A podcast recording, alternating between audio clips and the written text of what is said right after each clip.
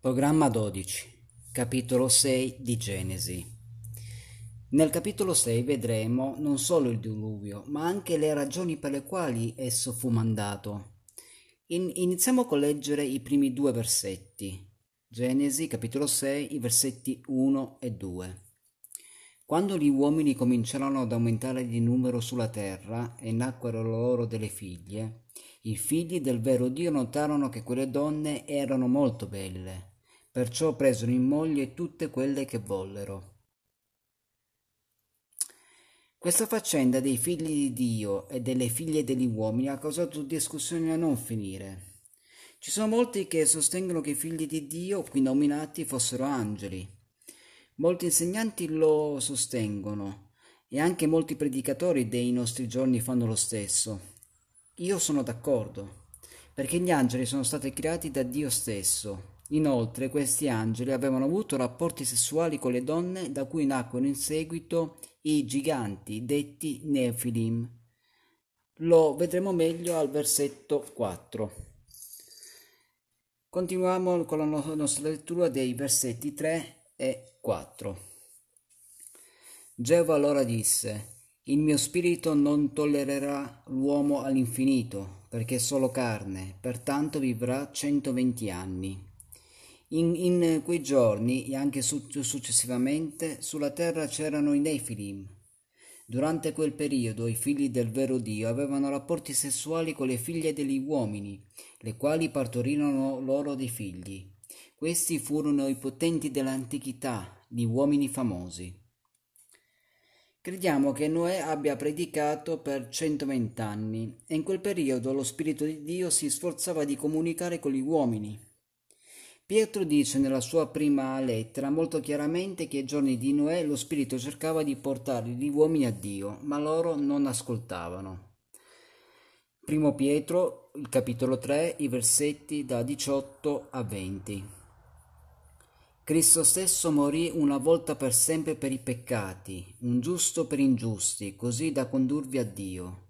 Fu messo a morte nella carne, ma reso vivo nello spirito e come tale andò a predicare agli spiriti in prigione, che erano stati disobbedienti quando Dio aspettava con pazienza i giorni di Noè, mentre veniva costruita l'arca, in cui alcune persone, cioè otto anime, furono portate in salvo attraverso l'acqua. Questi spiriti erano in prigione quando Pietro scrisse, ma veniva loro predicato ai tempi di Noè. Quando furono disobbedienti, durante la lunga paziente sofferenza di Dio ai tempi di Noè, in quei 120 anni. Il versetto 4 ci dice: Questi furono i potenti dell'antichità, di uomini famosi. Come sappiamo, gli angeli furono creati molto prima dell'uomo, quindi è giusto il termine potenti dell'antichità, uomini famosi. Erano mostruosità, era un miscuglio tra angeli e donne. L'umanità ha una capacità tremenda. L'uomo è fatto in modo spaventoso e meraviglioso. Questa è una grande verità che abbiamo perso di vista. L'idea che l'uomo sia venuto fuori da un protoplasma che se ne stava in un bidone dell'immondizia o da un seme marino è davvero ridicola. E opinioni di alcuni scienziati che l'evoluzione verrà ripudiata e molte persone faranno la figura degli insensati. L'evoluzione nel mondo non è niente di più di una teoria per quello che riguarda la scienza. Non c'è in essa nulla di conclusivo. È una filosofia come molte altre, può essere accettata o respinta. Quando è, è accettata porta ad alcune pazze conclusioni circa i problemi del mondo. Chiunque potrebbe pensare di essere il cavaliere sul cavallo bianco che cavalca per il mondo sistemando i torti. Siamo noi stessi sbagliati al nostro interno. A capo dei vari paesi oggi ci sono uomini che si credono super, che pensano in, in un modo o nell'altro di essere arrivati. È una delusione vedere uomini che si pensano più grandi di ciò che sono in realtà. L'uomo soffre per una caduta, una terribile caduta. Oggi è totalmente depravato e fino a che questo non verrà preso in considerazione saremo nei guai. Qual era la condizione del mondo prima del diluvio? Che cosa spinse Geova a giudicare il mondo attraverso di esso? Leggiamo i versetti 5 e 6, sempre del sesto capitolo di Genesi. Geova vide quindi che la malvagità degli uomini era grande sulla terra e che nel loro cuore erano inclini a nutrire sempre solo pensieri cattivi. Geova si rammaricò di aver fatto gli uomini sulla terra e se ne rattristò nel suo cuore. Ci sono quattro parole qui che devono essere enfatizzate. La malvagità degli uomini era grande, nel loro cuore erano inclini a nutrire sempre solo pensieri cattivi. Solo malvagio, ecco cos'era, e lo era sempre. Queste quattro parole, grande, ogni, solo, continuamente, rivelano la condizione delle famiglie che erano sulla terra. Il versetto 6 dice: Geova si rammaricò. Cosa fece rammaricare Geova? La corruzione dell'uomo. Sembrava che Dio avesse cambiato idea e intendesse rimuovere l'uomo da questa terra. Anche se Dio sentiva come un peso insopportabile per il peccato dell'uomo, non lo, non lo distrusse. Infatti, se leggiamo i versetti successivi troveremo conferma di questo. I versetti che vanno da 7 a 10. Geova dunque disse: Cancellerò dalla faccia della terra gli uomini che ho creato, l'uomo insieme agli animali domestici, agli animali striscianti e alle creature alate dei cieli, perché mi rammarico di averli fatti. Noè invece ebbe l'approvazione di Geova. Questa è la storia di Noè. Noè fu un uomo giusto, si dimostrò integro tra i suoi contemporanei. Noè camminò con il vero Dio, generò tre figli, Sem, Cam e Yafet. Perché Noè trovò approvazione? La risposta a questa implicita domanda ci viene subito data. Come abbiamo visto dal versetto 9, Noè fu un uomo giusto, si dimostrò integro tra i suoi contemporanei. Noè camminò con il vero Dio.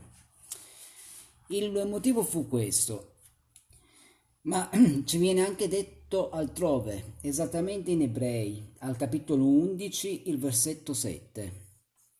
Per fede Noè, avvertito divinamente di cose che ancora non si vedevano, mostrò timore di Dio e costruì un'arca per la salvezza della sua famiglia, e mediante tale fede condannò il mondo ed ereditò la giustizia che deriva dalla fede. C'è voluta fede per costruire un'arca sull'asciutto quando nemmeno piovigginava, nello stesso capitolo di Ebrei ci viene detto che fu per fede che Enoch fu rapito. Forse ti chiedi perché Dio manda il diluvio? La risposta la troviamo nei versetti 11 e 12. La terra comunque si era rovinata agli occhi del vero Dio ed era piena di violenza.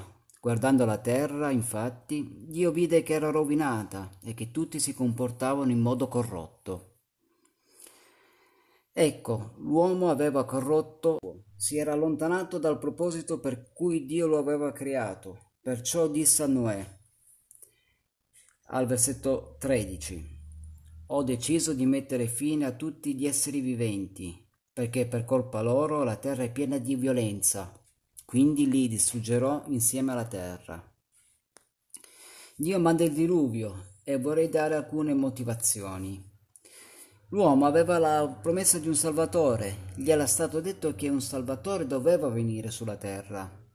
Questo è ciò che l'uomo avrebbe dovuto aspettare, invece si allontanò da Dio.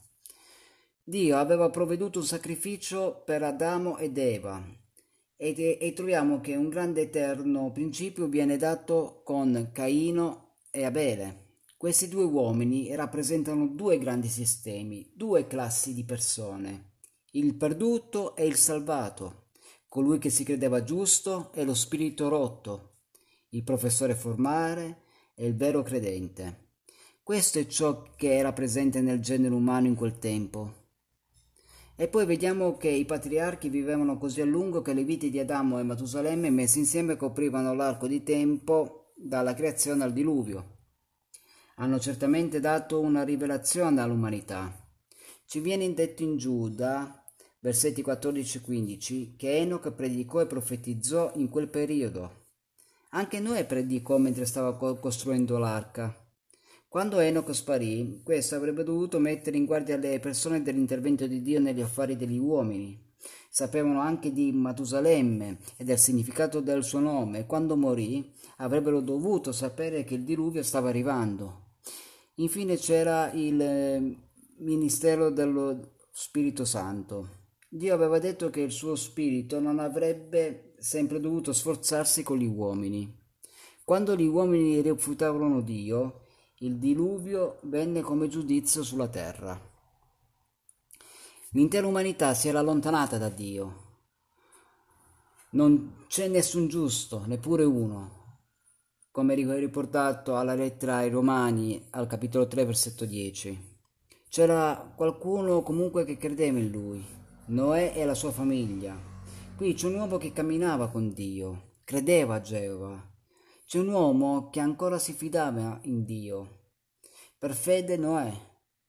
Qui c'è un uomo pronto a rischiare costruendo un'arca su terra asciutta. Se la pioggia non fosse venuta, sarebbe stato lo zimbello della comunità. Penso che lo sia stato per 120 anni, ma Noè credeva a Dio. Prima del diluvio Dio dà alle persone ampie opportunità, ma nello stesso tempo dà istruzioni a Noè per la costruzione dell'arca. Andiamo a leggere appunto gli ultimi paragrafi di questo capitolo, che vanno dal 14 al 22. Costruisci un'arca di legno resinoso. Nell'arca dovrai fare degli scompartimenti e dovrai coprirla di catrame dentro e fuori.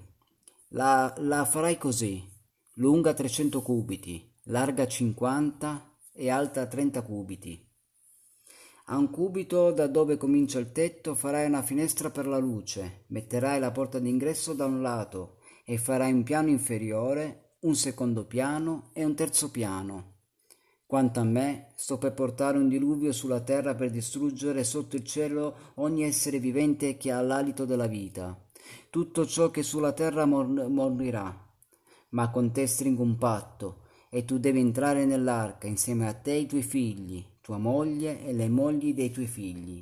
Di ogni tipo di creatura vivente devi portare nell'arca due esemplari, un maschio e una femmina, perché siano conservati in vita con te due esemplari di tutte le creature alate secondo le loro specie, di tutti gli animali domestici secondo le loro specie, e di tutti gli animali che strisciano sul suolo secondo le loro specie, verranno nell'arca da te perché siano conservati in vita. E tu devi raccogliere e portare con te cibo di ogni tipo, servirà per nutrire te e gli animali. E Noè fece tutto ciò che Dio gli aveva comandato. Fece proprio così. Quest'arca era fatta di legno resinoso perché questo legno è quasi indistruttibile. Il versetto 14 dice: Dovrai fare degli scompartimenti.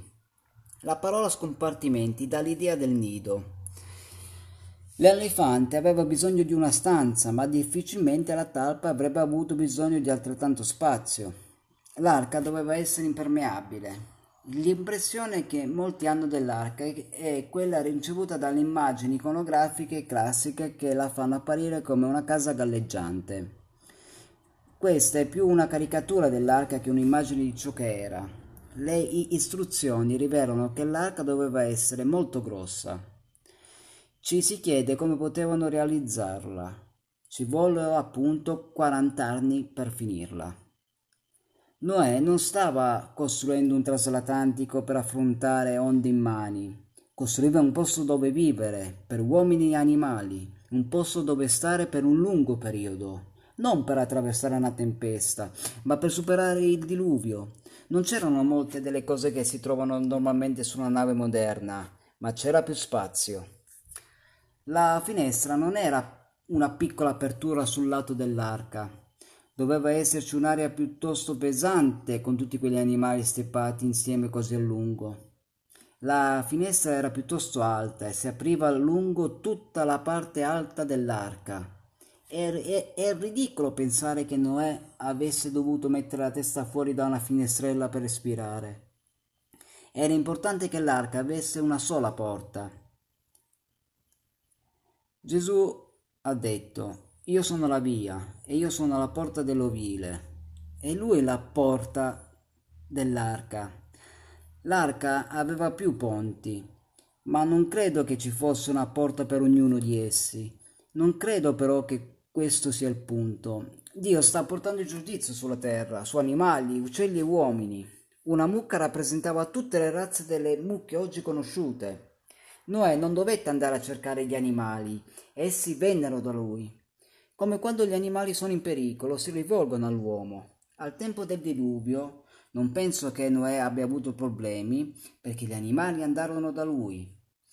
A questo punto Noè dovette procurare anche del cibo per nutrire tutti quegli animali. Se qualche animale fosse stato carnivoro, credo che in quell'occasione non si sarebbero comunque mangiati tra di loro.